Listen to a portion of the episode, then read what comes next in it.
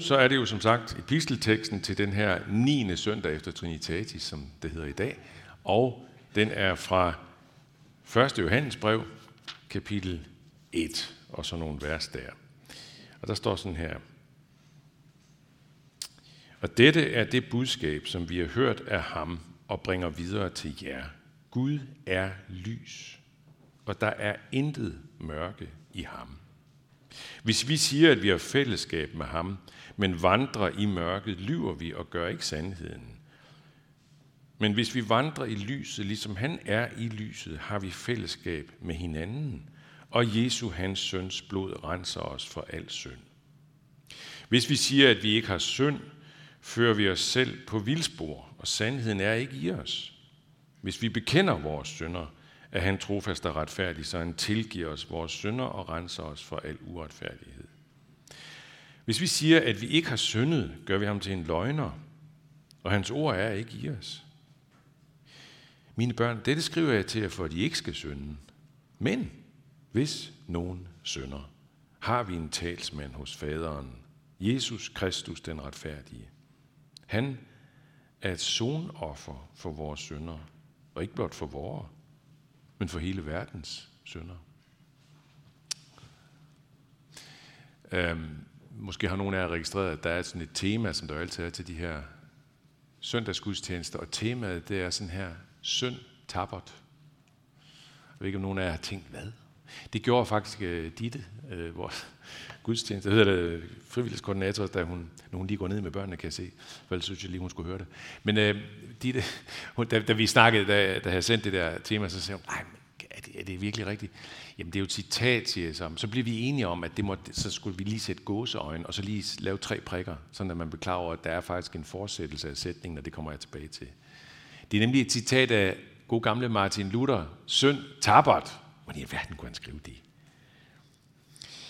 Ja, det er faktisk øh, en lille stump af et brev, han skrev til hans gode ven og slags kollega Melanchthon, som, og så er vi tilbage i 1521, hvor øh, Luther han er blevet erklæret for fredløs, og det er en længere historie, hvordan det var gået for os, men det her handlede om, at paven i Rom havde simpelthen øh, ekskommunikeret ham, sendt ham ud af kirken. Han har jo ellers været professor på et, øh, sådan et slags øh, teologisk øh, fakultet, kan man sige, øh, fra den tid. Og sådan. Men, men nu var han ude, ikke? og det havde noget at gøre med den måde, han havde prøvet at forny kirken på at komme ud med nogle meldinger og sådan noget der. Nå, han blev erklæret for fredløs. Han kunne altså slås ihjel hvor som helst. Øh, så han sad i sådan et, en form for beskyttelsesarrest i en by, der hed Wartburg. Og så er altså Melanchthon, hans gode ven der, han som virkelig var med i det her reformationsfornyelsesarbejde, han sad tilbage i Wittenburg, tror nok ned i et eller andet sydøst-Tyskland sted, og øh, der øh, er han den, der ligesom skal overtage arbejdet og det, han var ved at gå fuldstændig øh, under øh, det arbejde der, plus at han også sådan af personlighed var en lidt ængstelig type, og en ting mere, som fyldte meget hos ham. Han var meget anfægtet over sin syndighed, over at han synes aldrig, at det rigtig blev, som det skulle blive i hans kristenliv. Så skrev Luther et brev til ham, hvad han ofte faktisk gjorde til folk. Fine, sjove, fine, sjælesørgeriske breve. Og der skrev han et brev til ham, for simpelthen at kalde tros opmundringen frem i ham igen. Og det gjorde han blandt andet ved at minde ham om, at der er noget, der fuldstændig overgår mængden af synder i menneskers liv. Og det er storheden i Guds nåde og barmhjertighed og tilgivelse gennem Jesus Kristus. Og han sagde, det er jo det, du er sat til at forkynde, ikke? Milankton, det er det, du er sat til at forkynde. Det er det, du er sat til at lære teologerne om. Den her evangeliske frihed, nådens, tilgivelsens store gave, som jo netop var reformationens meget øh, hvad skal man sige, kerneanlæggende. Det var det jo virkelig.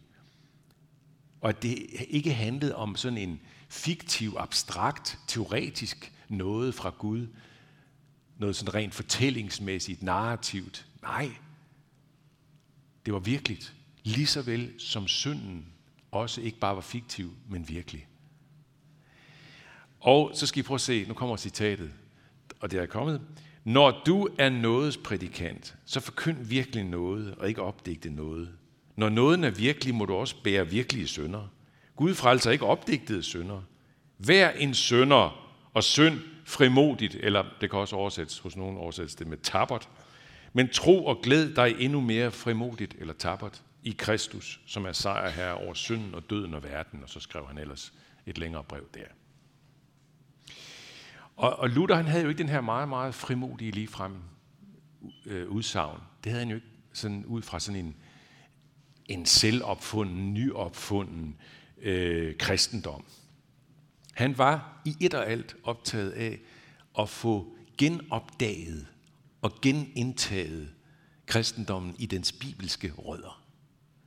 Og nogle af de bibelske rødder, han jo, der gav ham anledning til at kunne skrive sådan her, ja, det var jo det, han kunne finde her i 1. Johannes brev, som han i øvrigt har holdt en del prædiken over os, som man kan se på skrift andre steder.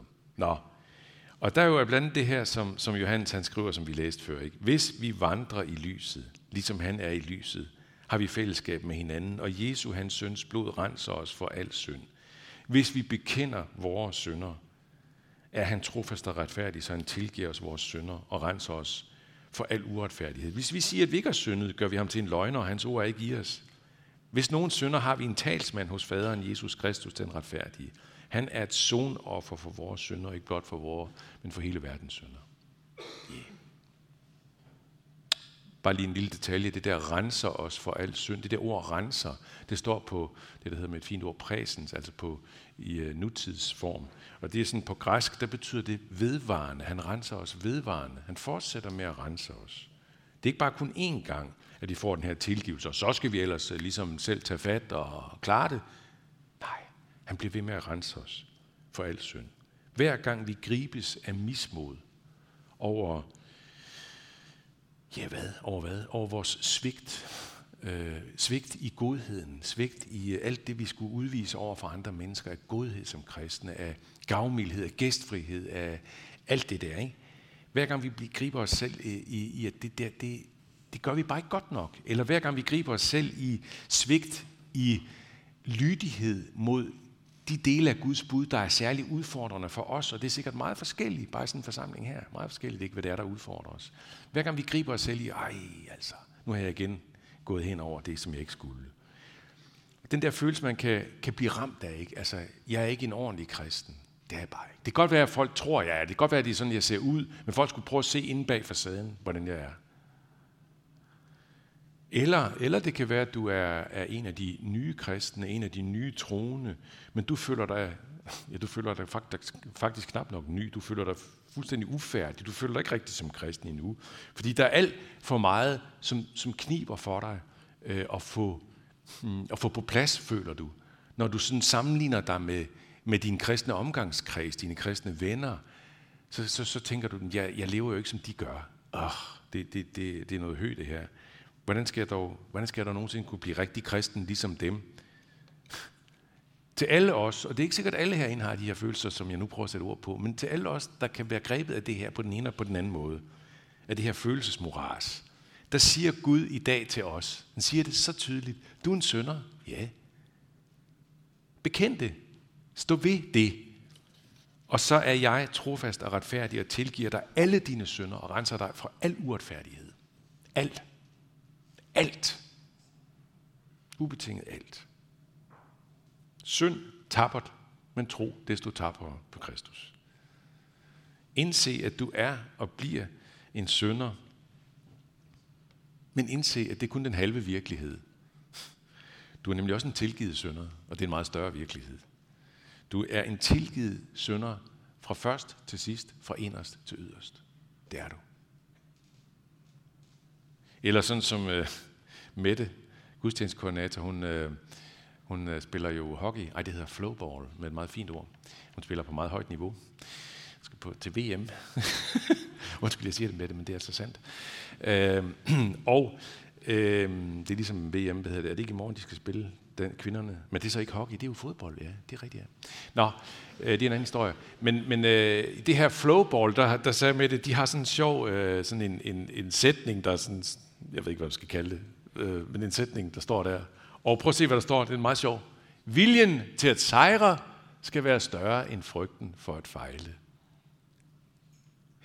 Det der, det kunne man godt omskrive lidt i forhold til det her. Prøv at sige nu ikke. Glæden over, at du har sejret over alle dine sønder i kraft af Kristus. Det skal bare være større end frygten for, at du fortsætter med at fejle. For det gør du. Men han fortsætter med at tilgive. Du er i sejren. Du er i sejren. Du er ikke i nederlaget. Jo, kan føles sådan, men du er i sejren. Så kan det være, at nogen af jer tænker, kan være, nogen af jer tænker, er det ikke lidt langt ude med alt det der søndesnak? Er det ikke det? Er det, er det ikke en lidt øh, uh, mørk kristendom? I virkeligheden en lidt afdanket, en lidt passeret kristendom? Er det ikke noget, der hører til lidt mere i fortiden. Måske for eksempel dengang Indre Mission havde en meget stor stemme sådan i samfundet, eller, eller længere tilbage, måske helt tilbage sådan til Martin Luther-tiden for eksempel, altså der hvor reformationen og det lagde enormt meget vægt på synd og noget og så videre. Men hallo, vi skriver 2023, altså er vi ikke i en anden tid? Jo, jeg tror, at der meget vel kan være, har været og stadig kan være noget i syndefokuset, som kan dreje i en helt forkert retning. Det tror jeg. Og det kunne jeg sige meget mere om. meget mere. Men det er der ikke tid til, og det skal jeg ikke, fordi lige nu der, der vil jeg blive i det, der er tekstens anlæggende, som jo lige netop er et opgør med dem, der tror, at det med synd er eller kan blive et overstået stadium. Det er jo helt tydeligt, at det er et anlæggende hos Johannes, når han to gange i den her lille tekstdel, vi har læst af hans brev, når han to gange siger sådan noget i retning af, bil jeg ikke ind, at vi ikke er syndere. Bil jeg ikke ind, at vi ikke er syndere. Det er der tydeligvis, det har der været et noget af til dem, han skriver, siden han må skrive sådan. Og den der indbildning, den har faktisk haft mange varianter gennem tiden, op igennem kirkens historie. Der har været, og der er stadig, tro det eller ej, kirker, som tror, at kristne kan nå frem til syndfrihed Altså fuldstændig fri for synd. Synder ikke mere. Det har der været kirker, og det er der stadigvæk kirker, der tror. Men i dagens Danmark, der er det en anden variant, der fylder meget mere. Og det, som jeg antydede før, det med, at synd, jamen det er da noget, der egentlig hører mere fortiden til på, på en eller anden måde. Ikke ordet synd, altså. Men gør det virkelig det? Hører fortiden til? En ting er ordet synd, Det kan være, at det ikke er det bedst anvendelige ord i dagens Danmark. Men sagen, sagen. Jeg tror, at det rammer midt på skiven i utallige danskers liv, uden at man vil bruge ordet synd. Altså, det tror jeg ikke lige, at mange danskere vil bruge, men, men sagen. Faktisk så løber vi ind i det med jævne mellemrum øh, ude i medierne fra sådan kendte danskere, som enten de nogen, der ikke faktisk vil be, bekende sig som kristne troende, men også nogen, der sådan er begyndt at, at gå den vej. Forskellige folk, som på den ene eller den anden måde sætter ord på syndens virkelighed. Uden at bruge ordet synd, sådan, det gør de måske ikke så meget, men selve sagen. Jeg vil bare give to eksempler på det. Den ene, det er forfatteren Carsten Jensen, som vi måske nogle af jer har læst, han er virkelig værd at læse, øh, som jo helt klart siger meget tydeligt, at jeg er ikke kristen. Han siger sådan her i et interview, jeg har det desværre sådan, at når jeg er overladt til mit eget selskab i længere tid af gangen, så tænker jeg først og fremmest over alt det lort, jeg har lavet i mit liv. Jeg går åndeligt fuldstændig i knæ under vægten af selvanklager, og jeg kan, ikke, og jeg kan komme i tanke om hvad som helst. Altså det her, det er syndserkendelse. Selvom han ikke vil bruge det ord, selvom det ikke er det, han vil sige, syndserkendelse, men det er det, der er i virkeligheden er sagen i det. Og det andet eksempel, det er musikeren og forfatteren Peter Bastian, som døde i 2017, og som var meget, meget kendt både i Danmark og udenlands, øh, både som musiker og som forfatter. Øh, og han, øh, han skrev en selvbiografi, øh, som kom ud øh, kort før han døde der, øh, som han fik lavet i samtale med hans gode ven, Thor Nørretranders, som jo også er en af dem, der ikke vil vedkende sig kristen tro. Øh, en bog, som jeg anbefaler meget, den hedder Altid allerede elsket. Altid allerede elsket. Øh, han fortæller i den her bog, at han var slet ikke vokset op med det her med, med kristendom. Og så. Det, var, det lå langt væk, og det, det, det lå meget, meget langt væk i, i de allerfleste år. Han blev så meget kendt, fortæller han om, øh, meget kendt for, for både sin musik og sit skriveri. Øh, og han fortæller sig i bogen meget indgående om, hvordan han prøvede at gøre det altså, perfekt. Fuldkomment. Det var virkelig det, han bestræbte sig på, som musiker og som forfatter. Men så skete der noget i de sidste år af hans liv, som førte til, at han lå sig døbe i 2015.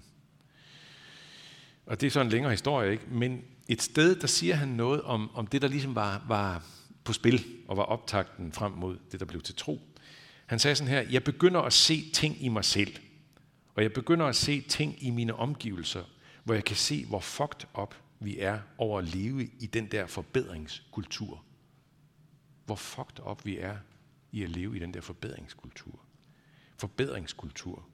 Det, det er jo et, et, bare et andet ord for noget, som jeg har trukket frem nogle gange i den senere tid i nogle prædikner.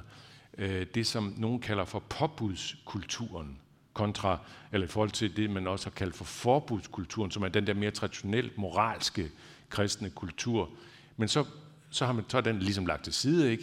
Du kan gøre, hvad du vil. Men påbudskulturen, det er det der, du skal, du skal yde det bedste.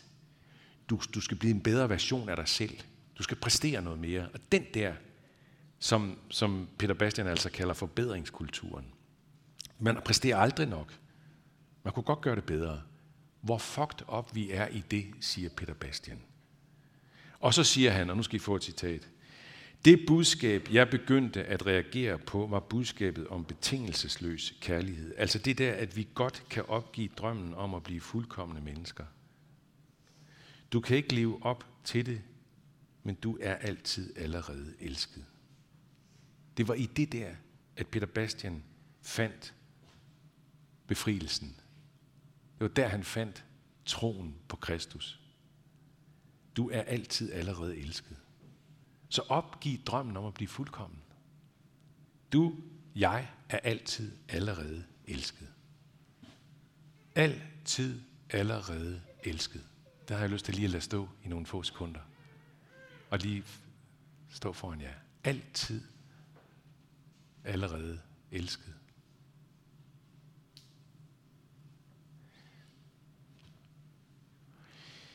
Og så bare lige til sidst.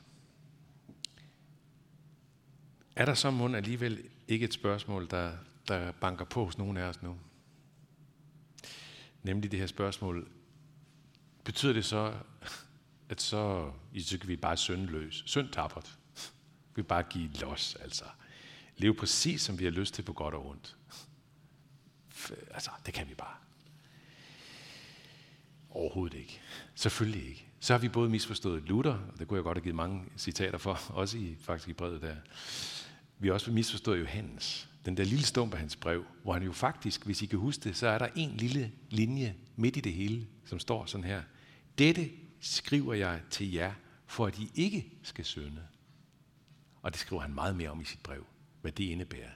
Og det kunne jeg gå meget mere ind i. Men det jeg bare vil sige, det er, eller det, det man måske kan synes, når man hører den sætning midt i alt det der andet, det, det skriver jeg til, for at I ikke skal synde, det er jo mærkeligt, ikke, når han nu understreger så stærkt, at vi er og bliver syndere. Men det er overhovedet ikke mærkeligt. Det hænger fuldstændig sammen. Det er lige præcis, når vi kæmper for ikke at synde, når vi kæmper for næstekærlighedens livspraksis.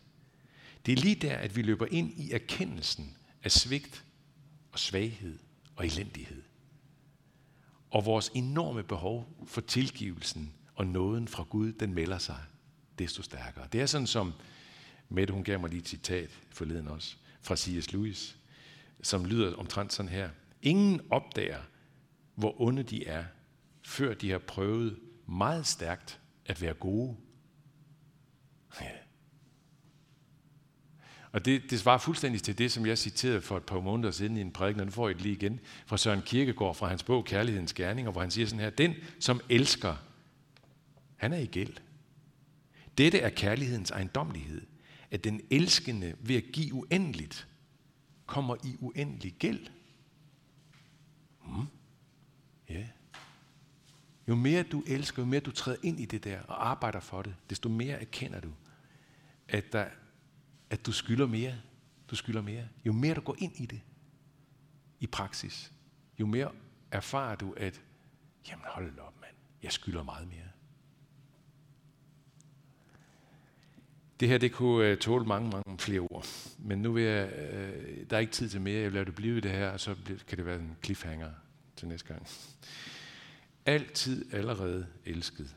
Når du igen og igen indser, hvor mangelfuld din egen kærlighed egentlig er. altid allerede elsket. Og derfor siger vi lov, tak og evig ære være dig, hvor Gud, Far, Søn og Helligånd, som var, er og bliver en sand træen i Gud, højlået fra første begyndelse, nu og i al evighed. Amen.